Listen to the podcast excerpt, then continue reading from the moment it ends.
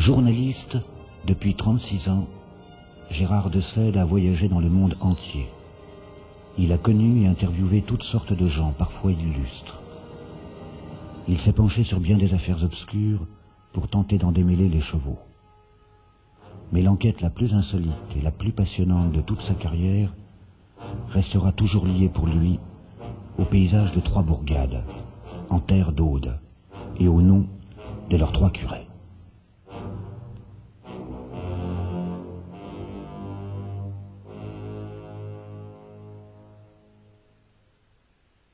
Ces bourgades, perdues au fond de l'ancien comté du Razès, ce sont Rennes-le-Château, Rennes-les-Bains et Custosa. Et à la fin du siècle dernier, leurs curés respectifs s'appelaient Béranger Saunière, Henri Boudet et Antoine Gélis. Trois lieux où flotte un parfum entêtant de mystère, trois hommes liés entre eux par la découverte d'un secret, d'un secret redoutable si on en juge par le sort tragique de ceux qui, au cours des siècles, ont imprudemment soulevé un coin du voile. Pour moi, tout a commencé en 1962. Et oui, plus de vingt ans déjà, comme le temps passe.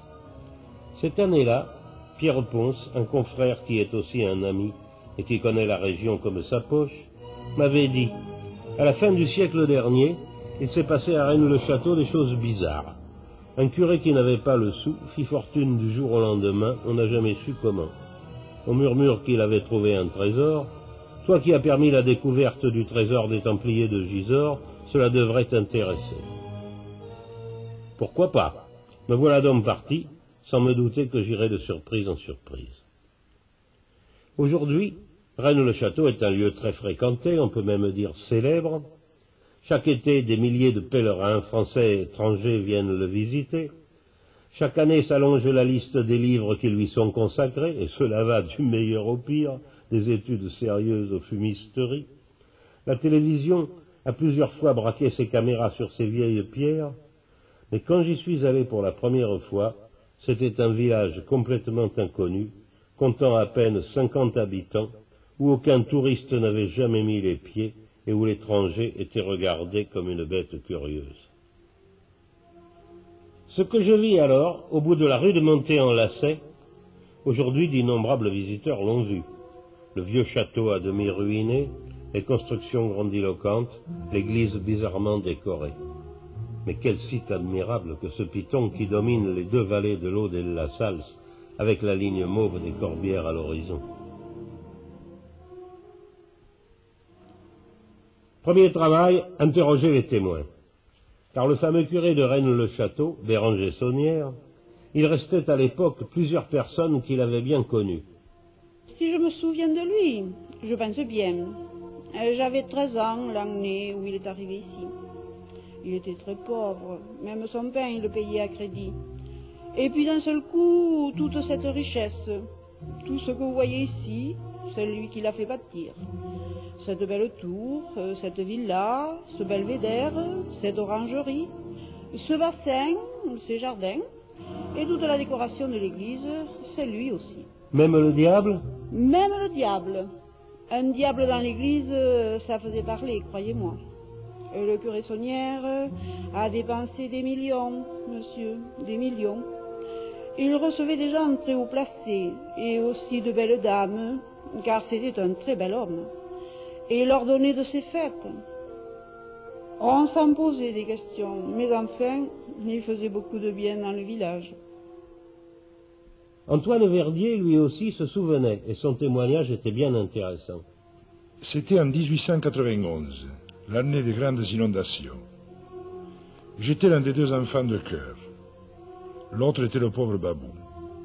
Un jour, M. Saunière, en déplaçant la pierre de l'hôtel, a trouvé dans ce pilier creux que vous voyez là deux tubes de bois qui contenaient de vieux écrits.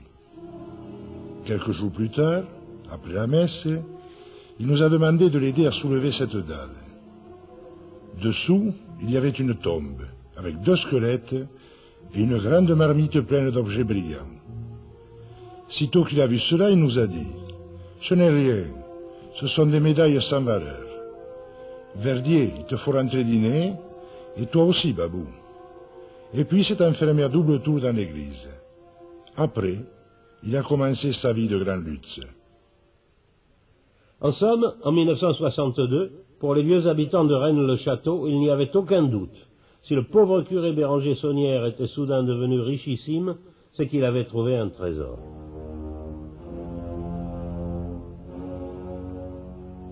Mais d'autres gens, réputés sérieux, comme M. René d'Escadéas, qui était à l'époque conservateur de la bibliothèque de Carcassonne, donnaient une explication beaucoup plus prosaïque. Pour eux, la fortune du curé de Rennes-le-Château provenait tout simplement d'une escroquerie, soit en publiant des annonces dans la presse catholique, soit en écrivant lui-même à des gens pieux, il se faisait envoyer de l'argent pour dire des messes, et les dons affluaient. Où était la vérité? Et tout d'abord, Béranger Saunière avait-il vraiment dépensé autant d'argent que la rumeur publique le prétendait?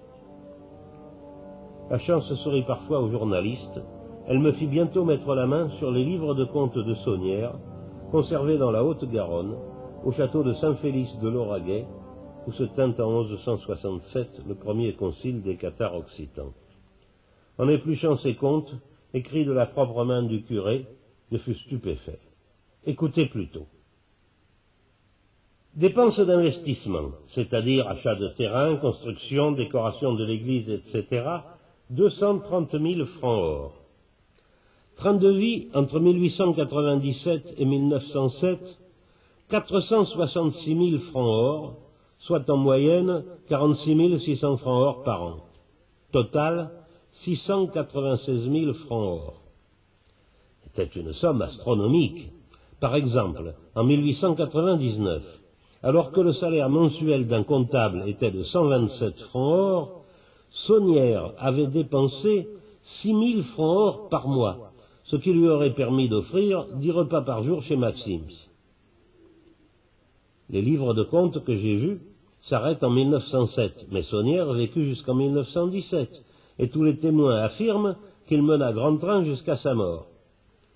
S'il a dépensé pendant les dix dernières années de sa vie autant d'argent que pendant les dix années précédentes, c'est donc à la somme de un million cent soixante mille francs or que nous arrivons, c'est-à-dire neuf millions et demi de francs actuels, presque un milliard de centimes en vingt ans. Quand j'eus pris connaissance de ces chiffres fantastiques, une première évidence s'imposa. Les dons pour les messes, cela ne tenait pas debout. En effet, calculons un peu. Une messe valait à l'époque 50 centimes. Pour faire face à ces dépenses somptuaires, il aurait fallu que Saunière se soit fait payer 2 230 000 messes en 20 ans, et comme une messe dure une demi-heure, il lui aurait fallu 600 ans pour célébrer ces messes. Mais justement, répliquent ceux qui soutiennent la thèse du trafic de messes, il ne les célébrait pas. Il escroquait les clients qu'il recrutait, soit par annonce, soit en lui écrivant lui-même. Eh bien, Ici encore, faisons le calcul. Si Saunière passait des annonces, et si chacune faisait mouche, ce qui n'arrive jamais, il aurait fallu qu'il reçoive 2 320 000 réponses en 20 ans, c'est-à-dire 381 mandats par jour.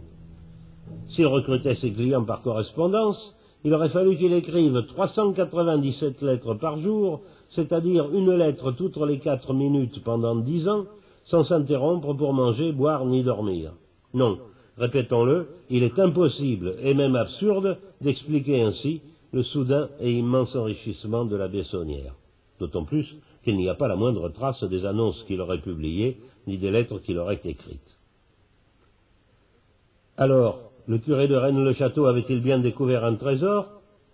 Peut-être, mais pour pouvoir l'affirmer, il me fallait trouver une preuve tangible. On murmurait que le curé avait distribué des objets précieux à certains de ses paroissiens et de ses confrères. On citait même des noms, mais c'étaient ceux de personnes qui étaient mortes depuis longtemps et dont les descendants n'étaient pas bavards. Une fois de plus, la chance récompensa mon obstination.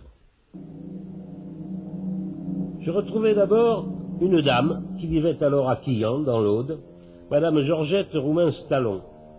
Après s'être longtemps fait prier, elle me montra deux bijoux donnés jadis par Béranger Saunière, un collier et un bracelet. Un collier d'or, incrusté de verre polychrome, un bracelet de bronze, incrustés d'amandine. Des bijoux de cette sorte, j'en avais vu dans divers musées d'Europe centrale et d'Espagne, impossible de se tromper, c'étaient des bijoux visigoths. Peu après, à Villarzel-du-Razès, toujours dans l'Aude, je rencontrai un vieil ecclésiastique, l'abbé Joseph Courtoli. Dans sa jeunesse, il avait très bien connu Béranger Saunière, et avec lui aussi, le curé de Rennes-le-Château s'était montré généreux. Monsieur l'abbé, le trésor de Rennes a-t-il vraiment existé? C'est un trésor vrai. J'ai d'ailleurs gardé des monnaies de Saunière que vous voyez conservées ici. Regardez. Il n'est pas question de l'époque de Saint-Louis. C'était bien avant. Ce ne sont pas des monnaies de cette époque. Elles datent de 600, de 700. Ce sont des monnaies de Dagobert. Il y en a en même temps du temps des Visigoths. Et ce que je possède ici, ce sont des monnaies de cette époque. Encore les Visigoths. Visigoths, les bijoux de Madame Mourin-Stallon.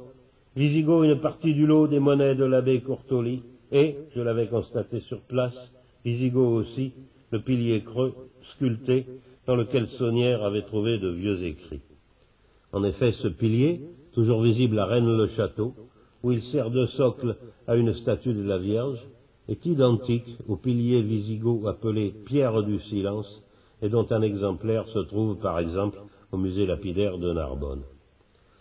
Décidément, pour avancer dans mon enquête, il ne suffisait plus d'interviewer les témoins. Il me fallait à présent en savoir plus long sur les Visigoths, me plonger dans l'histoire fascinante de leur empire disparu.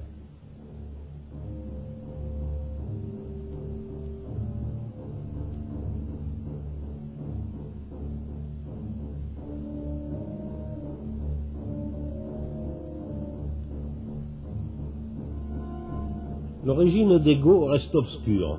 Au deuxième siècle avant notre ère, on les trouve en Suède, où ils ont laissé leur nom à la province de Gotland et à sa capitale Göteborg. Six siècles plus tard, leur roi Hermanaric se rend maître de toute l'Europe orientale, de la mer Baltique à la mer Noire. Bientôt, sous la poussée des Huns, les deux tribus du peuple Goth, les Ostrogoths dont le nom veut dire Goth et les Visigoths dont le nom veut dire Goth-savant, font mouvement vers l'Occident. Elles franchissent les frontières de l'Empire romain décadent et au Ve siècle de notre ère atteignent l'Italie. Théodoric, roi des Ostrogoths, appartenant à la dynastie des Amals, dont le nom signifie les purs, établit sa capitale à Ravenne. Alaric l'Ancien, de la dynastie des Baltes, dont le nom signifie hardi, roi des Visigoths, est plus ambitieux. Il marche sur Rome, dont il s'empare en 410. Dans la ville éternelle, il saisit un immense butin, parmi lesquels le trésor du temple de Jérusalem, sur lequel l'empereur romain Titus avait fait main basse en l'an 70 après Jésus-Christ.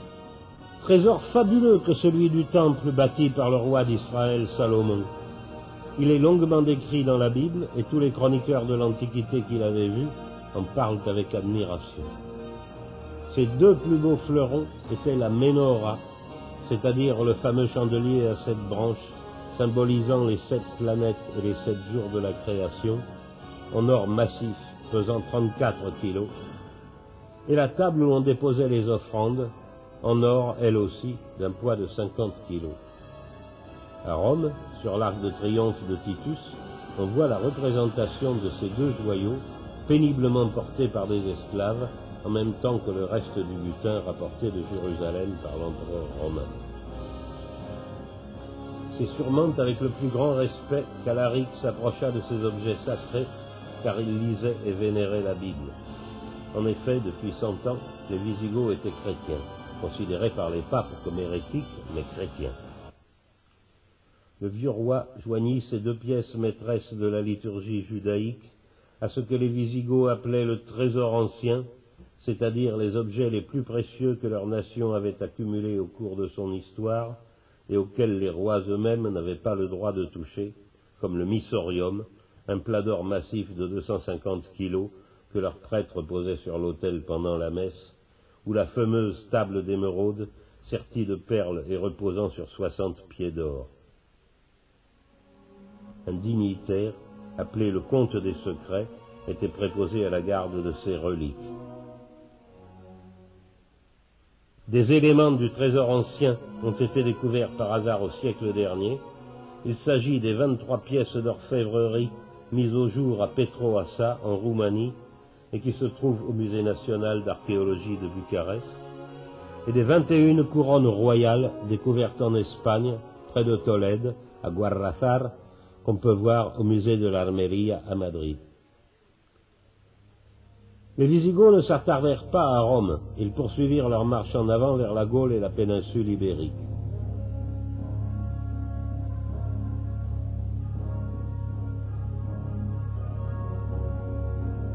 À la fin du Ve siècle, les Visigoths règnent des rives de la Loire jusqu'au détroit de Gibraltar. Au nord des Pyrénées, ils possèdent toute l'Occitanie. Au sud, la majeure partie de l'Espagne. Le royaume bicéphale a deux capitales puissantes, luxueuses et raffinées, Toulouse et Tolède. Comme l'écrit l'historien Ferdinand Lotte, il semblait qu'en Occident, le monde antique allait poursuivre ses destinées sous le protectorat de la plus civilisée des nations, le grand peuple des Il semblait, et pourtant l'histoire en décida autrement. En 507, après avoir battu et tué et avoué le roi wisigoth Alaric II, les Francs de Clovis s'emparent de Toulouse. Les Visigoths se replient alors avec leur richesse à Carcassonne. Écoutons un témoin qui vivait à cette époque, le célèbre chroniqueur Procope. Les Francs donnèrent furieusement l'assaut à Carcassonne car ils avaient entendu dire que c'était là que se trouvait le trésor impérial qu'Alaric l'Ancien avait saisi lors de la prise de Rome et dans lequel était le suprêmement précieux mobilier du temple de Salomon, autrefois apporté de Jérusalem par les Romains. Pendant des jours, sous les remparts, on entendit répondre aux farouches cris de guerre des Francs les mélopées qui s'élevaient des rangs de l'armée visigothe, exhortés au combat par ces prêtres revêtus de fourrures teintes en rouge. Clovis ne put pas prendre Carcassonne, mais les taux se resserraient. Heureusement, les Visigoths disposaient d'une autre place forte, hors d'atteinte dans l'arrière-pays au doigt. Ils l'avaient eux-mêmes construite et lui avaient donné le nom de Reda, un nom dérivé du mot Raïda, qui dans leur langue signifiait chariot. Pourquoi chariot? Peut-être parce que les Goths, à l'époque de leur grande migration vers l'ouest, protégeaient leur campement en disposant en cercle leurs chariots de voyage. Peut-être aussi parce que dans la pureté des nuits occitanes, eux, les Goths savants, qui avaient l'ours pour emblème, pouvaient voir au ciel la constellation de la grande ours, qui s'appelle aussi Grand Chariot. Pour nous faire une idée de la puissance de Reda à cette époque, cédons la parole à Louis Fédier. La ville avait une superficie qu'on peut comparer à celle de Carcassonne dans l'enceinte de ses boulevards. Du côté du nord, elle se reliait à une forteresse qui occupait l'emplacement du village actuel, et une seconde forteresse s'élevait du côté du midi. La cité de Reda possédait deux églises, dédiées l'une à la Vierge, l'autre à Saint Jean-Baptiste on y trouvait aussi un couvent. L'on peut se faire une idée de la population tant civile que militaire renfermée dans la cité et ses deux citadelles par le fait qu'on comptait à Reda quatorze étals de boucherie. Le peu qui reste de Reda s'appelle aujourd'hui Rennes-le-Château. Au huitième siècle, le puissant État wisigoth cessa d'exister. En Espagne, il s'effondra en 711 quand l'émir Tariq, ayant débarqué à Gibraltar, écrasa par suite d'une trahison l'armée du 22e et dernier Ouago, Rodrigue, qui périt noyé dans le Guadalete. Parmi les richesses des Visigoths d'Espagne, les Arabes trouvèrent la table d'émeraude. Elle les émerveilla tellement qu'ils donnèrent au lieu où ils l'avaient trouvée le nom d'Almeria, qui veut dire ville de la table mais ils ne découvrirent pas les vingt et une couronnes royales qui avaient été enterrées, comme je l'ai dit tout à l'heure, à Guarrazar, près de Tolède. Au nord des Pyrénées, ce qui avait été le royaume wisigoth de Toulouse succomba sous les coups conjugués des Francs et des Arabes. Reda fut son dernier réduit, mais ni les Francs, ni les Arabes, ni personne d'autre ne retrouvèrent le trésor du temple de Jérusalem. Ni personne d'autre, à moins que... Veuillez m'excuser, Gérard de Sède, mais je crois bien que je vous vois venir. Non, méfions-nous des conclusions hâtives. Quand j'ai refermé les vieux livres qui relataient l'histoire d'Ego, mon enquête était bien loin, bien loin d'être achevée.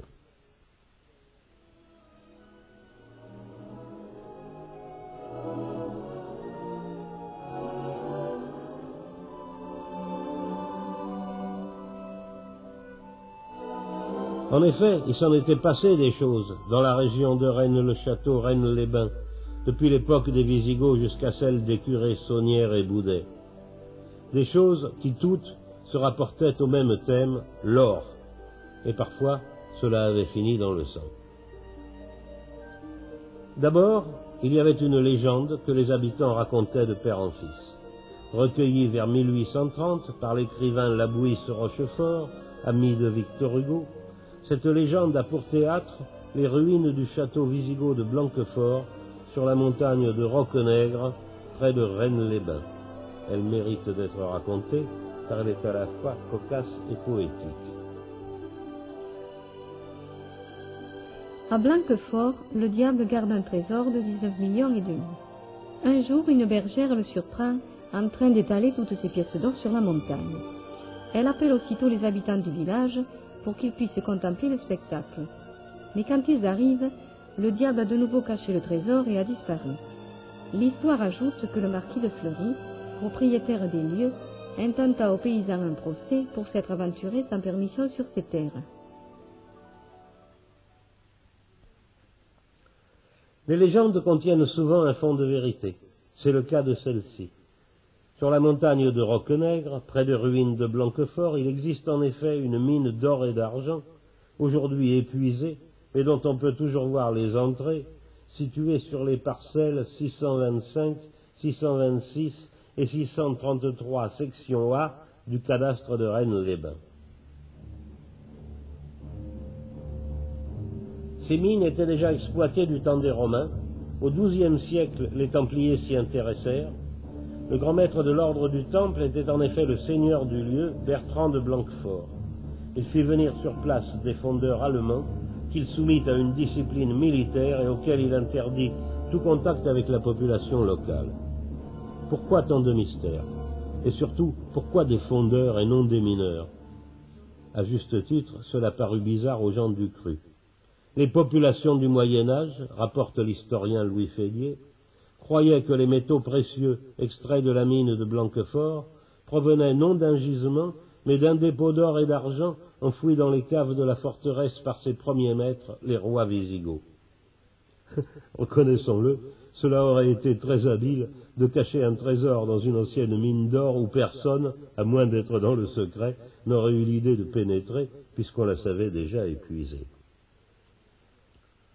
En 1340, au château du Bézu, près de Rennes, un autre château bâti par les Visigoths et qui avait ensuite appartenu aux Templiers, quatre personnes furent surprises à frapper illégalement des pièces d'or par les agents du roi de France et tuèrent un de ces derniers. Les faux monnayeurs n'étaient pas n'importe qui. Parmi eux se trouvait l'épouse du seigneur de Rennes et le neveu du pape régnant Benoît XII. D'où tirait-il l'or qu'il frappait Mystère. Signalons quand même une tradition selon laquelle Benoît XII aurait trouvé le trésor des Juifs.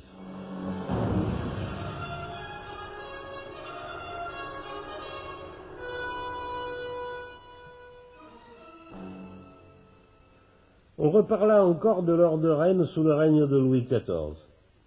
En 1645, un jeune berger de Rennes-les-Bains, Ignace Paris, en cherchant une brebis perdue qui était tombée dans un gouffre, découvrit une galerie souterraine contenant des squelettes et une grande quantité d'or. Pour prouver qu'il ne mentait pas, il mit un peu d'or dans son béret et s'en vint compter son aventure au village. Mais là, on le prit pour un voleur et on le tua à coups de pierre avant qu'il ait pu indiquer l'endroit précis de sa découverte. À Rennes-les-Bains, au pied de la montagne des Cornes, on peut toujours voir la maison du berger Paris.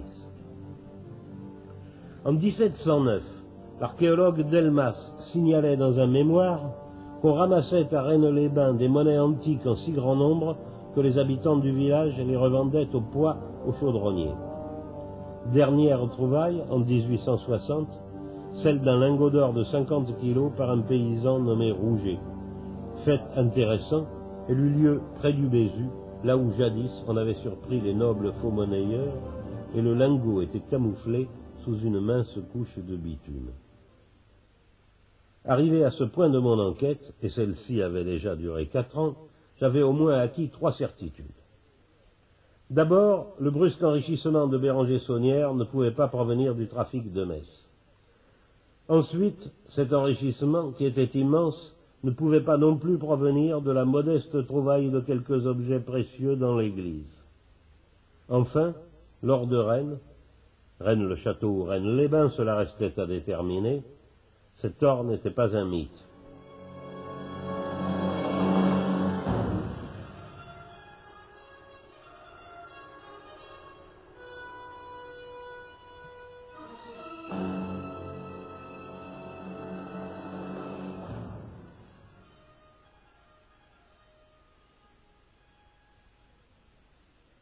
Pour tenter d'y voir plus clair, je décidai de revisiter la région pierre par pierre, attentif à observer les signes de piste et à recueillir le souvenir des personnages qui avaient été les contemporains et pour certains les familiers de Béranger Saunière.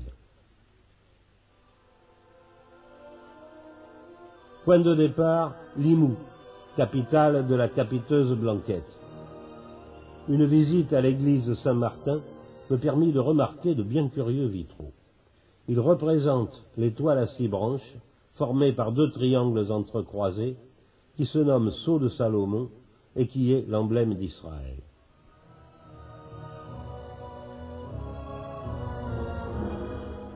En remontant le cours d'Aude, j'atteignis Alette-les-Bains, ville antique, jadis appelée Electa, la ville élue, où se trouvait un temple de Diane, la déesse lunaire, que remplaça au IXe siècle un monastère bénédictin dédié à la Vierge et qui donna son nom à la ville, Notre-Dame d'Alette.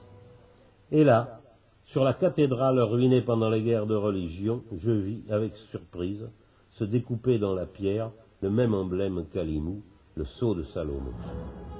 Cet emblème, je le remarquai aussi, gravé dans le bois d'une poutre de façade sur l'une des plus vieilles maisons de la ville que les habitants surnomment pour cette raison la synagogue. Dans cette maison vécut une famille de juifs convertis, la famille de Nostre-Dame, originaire de Notre-Dame d'Alette d'où elle tirait son nom, qui s'établit plus tard en Provence et dont le plus célèbre rejeton fut au XVIe siècle le poète voyant Michel de Nostre-Dame, plus connu sous son pseudonyme de Nostradamus. La répétition insistante du signe d'Israël dans le Razès m'intriguait. Bien sûr, les Juifs étaient nombreux dans l'Occitanie médiévale, où ils pouvaient pratiquer librement leur religion et accéder à toutes les fonctions publiques. Ce sont eux qui fondèrent la faculté de médecine de Montpellier et, au XIIe et XIIIe siècle, ce furent de savants rabbins occitans, comme Moïse de Narbonne et Isaac l'aveugle, qui firent fleurir la science mystérieuse de la Kabbale dans laquelle s'illustra plus tard Nostradamus. Mais tout cela n'explique pas la présence du sceau de Salomon dans des églises chrétiennes.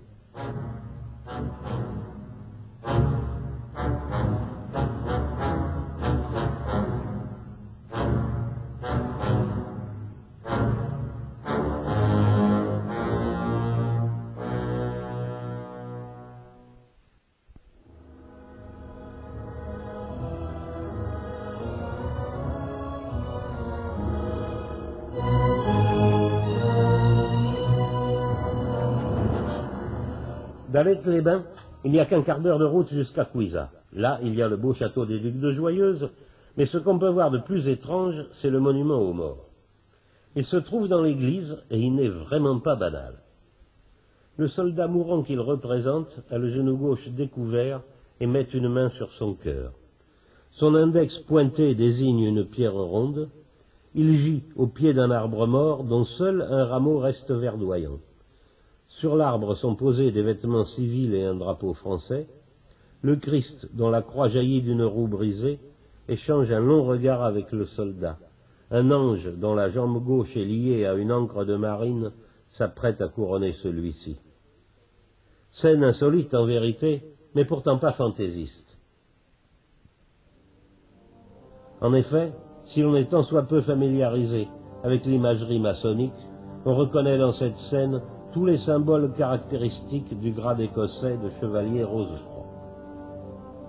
L'auteur de ce monument aux morts est le sculpteur toulousain Giscard, qui exerça aussi ses talents à la demande de l'abbé Saunière dans l'église de Rennes-le-Château. Et si vous passez par Toulouse, allez donc voir les étranges sculptures maçonniques qui ornent la maison de ce défunt artiste, vous ne serez pas déçus de la visite.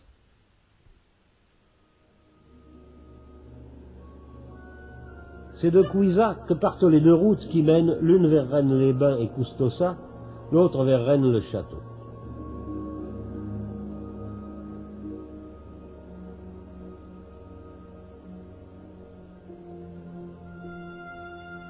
Situé au confluent de la Blanque et de la Salse, Rennes-les-Bains, qui s'appelait autrefois Règne, était déjà une station thermale avant la conquête de la Gaule par les Romains.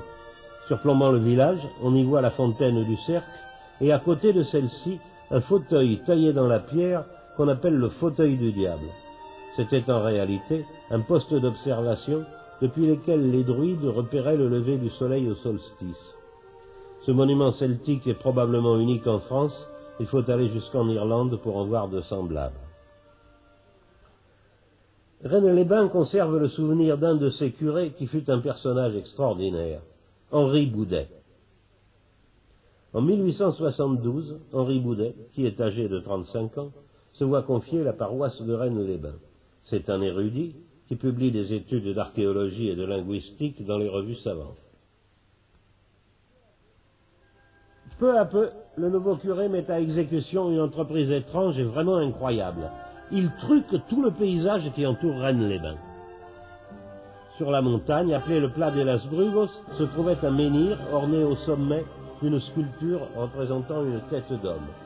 Boudet, muni d'une scie de carrier, découpe le menhir et transporte la tête sculptée, qui pèse plus de 100 kilos, pour la placer sur le mur de son presbytère. De même, sillonnant les sentiers, il enlève les croix de pierre des lieux où elles étaient plantées et les replante à d'autres endroits. Il va jusqu'à truquer le cimetière de Rennes-les-Bains en matillant les épitaphes et les dates gravées sur les tombes. Il y a quelques années, on pouvait ainsi constater, photo à l'appui, qu'un même personnage, le marquis de Fleury, propriétaire des mines de Blanquefort, avait deux tombes à son nom, chacune d'elles portant des dates de naissance et de décès différentes. Depuis peu, L'une de ces deux tombes a été volée. Dans cette affaire de Rennes, quand les pierres parlent, on les fait disparaître. Et nous le verrons bientôt, on fait aussi disparaître les gens qui en savent trop. Bref, l'abbé Boudet a effacé une ancienne piste et en a tracé une nouvelle. Où menait cette nouvelle piste? La réponse se trouve peut-être dans le maître livre du personnage, intitulé La vraie langue celtique et le cromlech de Rennes-les-Bains daté de 1886. Curieux bouquin, dans lequel certains ont voulu voir l'œuvre d'un fou, alors qu'il s'agit d'un ouvrage à double sens, comme le souligne l'auteur lui-même, qui écrit, à la page 126, qu'il parle un certain jargon pour l'extérieur. Un fou, Boudet? Laissez-moi rire. Est-ce que l'archiduc de Habsbourg en personne serait venu séjourner chez un fou? Est-ce que la reine Victoria d'Angleterre et l'empereur du Brésil auraient entretenu une correspondance suivie avec un fou? Un fou Boudet? Certainement pas. Mais un initié? Certainement oui. Et quand Béroger Saunière arrive à Rennes-le-Château en 1885, cet initié devient son ami et son maître.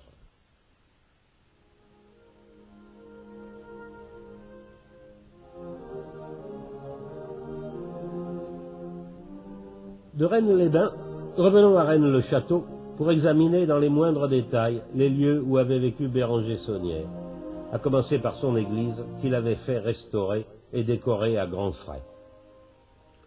La décoration de cette église est très étrange, et surtout, elle n'est pas du tout orthodoxe. Tous les visiteurs, et ils sont aujourd'hui nombreux, la regardent avec stupéfaction et se demandent, sans pouvoir apporter de réponse, quelle idée Saunière avait dans la tête quand il la fit réaliser après l'avoir conçue lui-même. Trois exemples. Pourquoi avoir placé près de la porte cette statue représentant un diable boiteux et grimaçant Pourquoi, sur l'une des stations du chemin de croix, œuvre du sculpteur Giscard, tout comme le monument aux morts de Couisa, avoir représenté un nègre tenant un plateau blanc? Assurément, on ne trouve pas mention de ce personnage exotique dans les récits évangéliques de la Passion du Christ. Enfin, pourquoi, au-dessus du confessionnal, où figure le bon pasteur recueillant la brebis égarée, Saunière avait-il placé un grand panneau qui représente Jésus soulageant les malades sur une montagne couverte de fleurs, où l'on voit bien en évidence une très grosse poche en forme de bourse percée d'un trou, avec, à l'horizon, bien reconnaissable, les ruines du château de Blanquefort. Ces questions, je me les posais comme tout le monde, mais comme j'avais fini par bien connaître la région, ses légendes et son histoire, la réponse s'imposa bientôt à mon esprit. Et elle était étonnante. Toute cette décoration était allégorique, symbolique, et Béranger Saunière l'avait conçue pour laisser des signes de piste, pour transmettre à ceux qui pourraient comprendre un message secret, chiffré sous forme de rébus. Le diable Mais voyons, c'était une claire allusion au diable de la légende, gardien du trésor.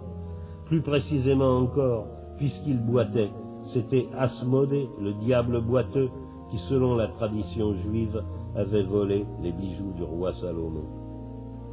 Le nègre et son plateau blanc, un procédé ingénieux pour permettre à l'initié de situer les lieux, la montagne de roc nègre où se trouve le château de Blanquefort. Le bon pasteur et la brebis égarée, même procédé. Ceux qui connaissent l'histoire locale se souviendraient, en contemplant cette scène, du berger Ignace Paris, qui avait trouvé par hasard la cache au trésor en cherchant sa brebis qui s'était perdue. Enfin, le grand panneau était l'équivalent d'une carte géographique muette. À Rennes-les-Bains, station thermale où l'on soigne les malades, près de Blanquefort, sur un terrain fleuri, c'est-à-dire sur un terrain qui appartenait jadis au marquis de Fleury, se trouve une poche, mine ou grotte percée d'une ouverture. Décidément, le curé Saunière était très malin et il n'était pas dépourvu d'humour mais la décoration de l'église lui avait coûté fort cher. Or, on ne dépense pas tant d'argent et surtout tant d'ingéniosité seulement pour s'amuser. Il me semblait maintenant évident que la découverte la plus importante de Béranger Saunière n'avait pas été celle de quelques objets précieux sous une pierre tombale, mais celle de très anciens documents dans le pilier visigoth de l'hôtel. C'est grâce à ces documents qu'il en savait très long sur l'or de Rennes cet or caché qui avait fasciné tant de gens au cours des siècles. Et du coup, je pouvais mieux entrer dans la psychologie du personnage. Un homme qui détient le secret d'une prodigieuse découverte est partagé, déchiré même, entre l'orgueil qui le pousse à s'en vanter et la crainte qui l'oblige à se taire. Pour sortir de cette situation angoissante, pour se délivrer sans se compromettre, il n'y a qu'une seule issue, se faire comprendre sans parler, laisser un message que seuls quelques initiés sauront déchiffrer. C'est ce que Béranger Saunière avait fait en décorant son église de toutes ces figures énigmatiques qui étaient, je le répète, autant de signes de piste sur le chemin du trésor. Alors en somme, d'après vous, Gérard de Sède, Béranger Saunière l'avait bien trouvé, ce fameux trésor. Et il l'avait entièrement dépensé. Je pense que ce n'est pas si simple. Saunière avait-il trouvé un trésor? Cette question que vous posez, un de ses amis, l'archéologue Ernest Cross, la lui posa un jour, à brûle-pourpoint. Eh bien, le curé le regarda droit dans les yeux et lui fit en occitan cette curieuse réponse. Melandunat, laitrapat, laiparat et plaleteni, ce qui veut dire en français, on me l'a indiqué, je l'ai trouvé, je l'ai apprêté et je le tiens bien. Oui, on me l'a indiqué. Ceci semble bien montrer que des gens étaient déjà dans le secret et qu'ils ont guidé Béranger dans ses recherches. Boudet peut-être, et que ces gens, plus exactement, lui ont donné mission d'aller chercher ce qui était caché. Je suis convaincu que dans cette affaire, le curé n'agissait pas seulement pour son propre compte, j'en ai même la preuve, et voici pourquoi. En 1908, l'évêque de Carcassonne obtint la preuve que Saunière disposait de sommes énormes et exigea qu'il s'explique. Bien entendu, le curé n'avait aucune envie de dire la vérité. Il présenta donc à l'évêque des comptes truqués. Mais, et ici suivez-moi bien, le trucage était tout à fait insolite. En effet, logiquement, Saunière aurait dû chercher à persuader l'évêque qu'il n'avait pas dépensé autant d'argent qu'on le croyait. Eh bien, il fit tout le contraire. Il grossit d'une façon démesurée, invraisemblable, ses dépenses d'investissement. Mais nous savons que celles-ci furent en réalité beaucoup plus modestes, de sorte que le train de vie du curé, si fastueux qu'il ait été, ne pouvait absolument pas suffire à absorber le reste de ses immenses ressources. Conclusion, ce que Saunière voulait cacher à son évêque, c'est qu'il rétrocédait à d'autres gens, ceux qu'il avait mis sur la voie, une grande partie des sommes dont il disposait. Oui, mais ces gens, qui étaient-ils? Sur ce point, il n'y a pas de certitude. On peut seulement émettre une hypothèse, mais à mon avis, celle-ci est assez solide. Il faut d'abord savoir que lorsque Saunière eut découvert dans le pilier wisigoth de vieux parchemins, il se rendit à Paris pour les faire déchiffrer, car il avait sans doute deviné que dans cette trouvaille, il y avait quelque chose qui le dépassait.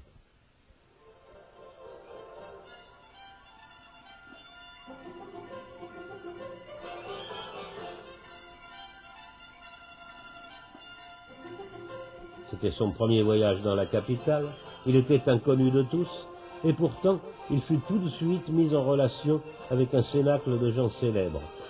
La grande cantatrice Emma Calvé, aussi connue à l'époque que la Calasse de nos jours, le romancier Maurice Leblanc, père d'Arsène Lupin, l'écrivain Jules Bois, auteur d'une étude sur le satanisme et la magie, le compositeur Claude Debussy, etc. Or, le point commun de tous ces gens, c'est qu'ils étaient liés au milieu occultiste. Il est probable que l'un d'entre eux mit le curé de Rennes-le-Château en contact avec une société secrète. Une société secrète Et laquelle?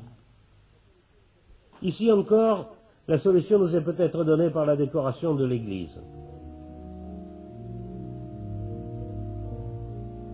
Sur l'une des stations du chemin de croix, nous voyons deux personnages tout à fait insolites. Une femme coiffée d'un voile de veuve tient par la main un enfant vêtu de tissu écossais. Relisez les évangiles de la Passion, vous n'y trouverez évidemment pas trace de ces deux personnages. Leur signification, il faut la chercher ailleurs, dans le symbolisme maçonnique. En effet, comme vous le savez peut-être, les francs-maçons se désignent entre eux sous le nom d'enfant de la veuve. L'enfant vêtu de tissu écossais symbolise donc un franc-maçon et plus précisément un adepte du rite maçonnique appelé rite écossais.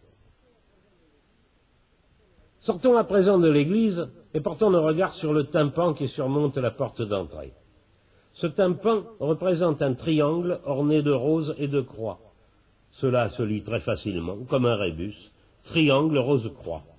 Un triangle, c'est ainsi qu'on appelle une loge maçonnique composée de trois membres, et dans le cas qui nous occupe, ces trois membres sont des rose-croix, vocable qui désigne le plus haut grade de la franc-maçonnerie de rite écossais.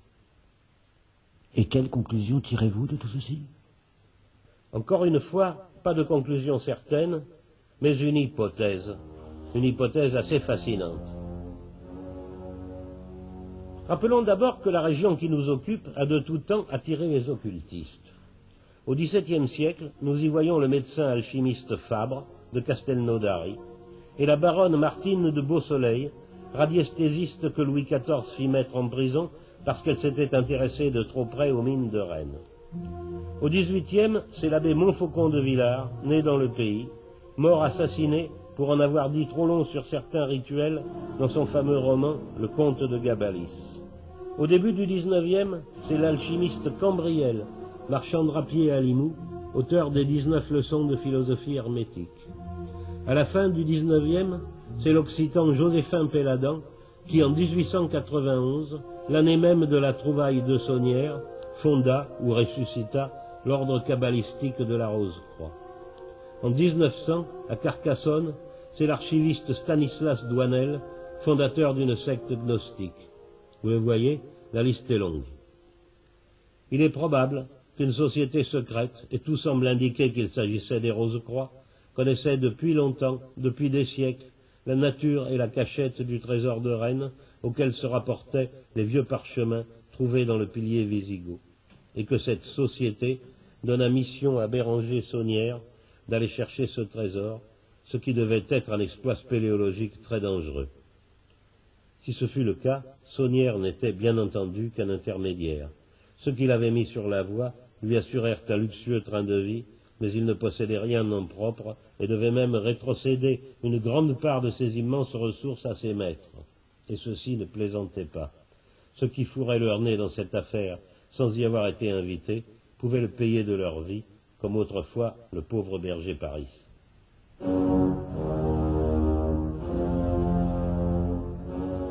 Vous ne nous avez pas encore parlé de Custosa? Custosa, on y accède par la vieille route qui relie Cuisa à Narbonne. C'est un village perché dont le nom vient du latin custos, qui signifie gardien, surveillant. Et en effet, les remparts de sa forteresse, détruites par les troupes de Simon de Montfort, surveillent Rennes le château auquel ils font face. À l'époque de Boudet et de Saunière, le curé de Custosa était Antoine Gélis. Le 1er novembre 1897, jour de la Toussaint, Antoine Gélis fut sauvagement assassiné dans son presbytère. On ne retrouva jamais ses assassins, mais les enquêteurs retrouvèrent, caché chez le curé, un trésor de deux cent cinquante mille francs en pièces d'or. Parmi ceux qui assistèrent aux obsèques du malheureux Antoine Gélis, on remarquait Boudet et Saunière. Sur la tombe, dans le cimetière de Custosa, on voit l'emblème des roses-croix, une croix avec une rose en son centre. Et maintenant, écoutons de nouveau l'abbé Courtoli nous raconter, cette fois, la fin de Boudet et celle de son successeur à Rennes-les-Bains.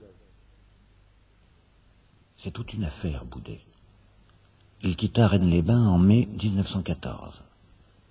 Il avait eu des ennuis avec l'évêché. On a détruit devant lui ses manuscrits, son livre Lazare, qui fut brûlé. C'est l'abbé Rescanière, missionnaire et diocésain, qui fut curé de Rennes-les-Bains en mai 1914. Il tenta de faire la lumière sur l'affaire Boudet-Saunière. Mais un lundi, vers une heure ou deux heures du matin, c'était le 1er février 1915, il devait recevoir deux visiteurs, dont on n'a jamais retrouvé trace. Le matin, il était mort, tout habillé sur le parquet. L'origine de sa mort est encore un mystère. Boudet, déprimé, est à AXA. Il se décide à écrire à l'évêché le 26 mars 1915 au sujet de Rescanière. Mais lorsque le délégué de l'évêché arrive, le mardi 30 mars 1915, vers 20 heures, l'abbé Boudet est mort, depuis peu de temps, dans d'atroces souffrances. Dans le courant de la journée, il avait reçu la visite de deux hommes. Quant à Béranger Saunière, il ne survécut que deux ans à son maître et initiateur Boudet. Il mourut le 22 janvier 1917.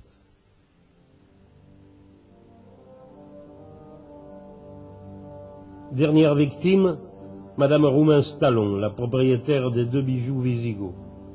Le 28 août 1974, elle a été assassinée à Paris. On la retrouva morte dans un placard, étranglée avec un fil électrique, le crâne fracassé avec un chandelier. L'assassin était membre d'une secte à laquelle elle-même appartenait. En effet, c'est très troublant. Mais ce fameux trésor de Rennes, on ne sait toujours pas de quoi il était composé. Dans l'église de Rennes-le-Château, au-dessus de la statue du diable, on voit l'emblème des Roses-Croix, et on lit cette inscription Par ce signe tu le vaincras. Le message me paraît assez clair. Ce sont seulement les Roses-Croix qui peuvent accéder au trésor qui, selon la vieille légende, est gardé par le diable à Blanquefort. Alors, on peut rêver.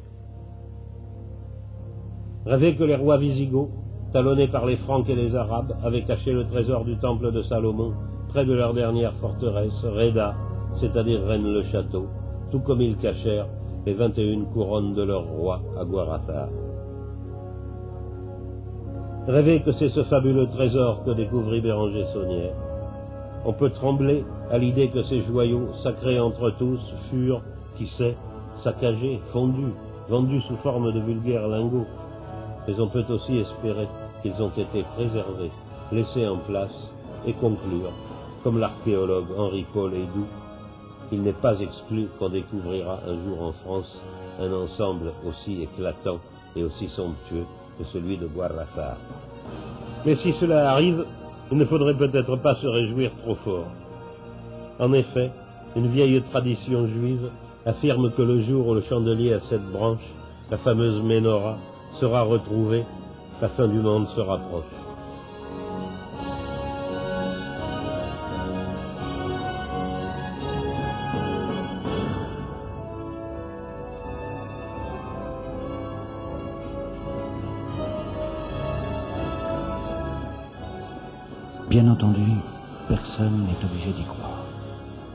Mais il y a déjà tellement de gens dans les journaux, à la radio, à la télé, qui répandent la terreur de l'an 2000, et l'an 2000, c'est presque demain.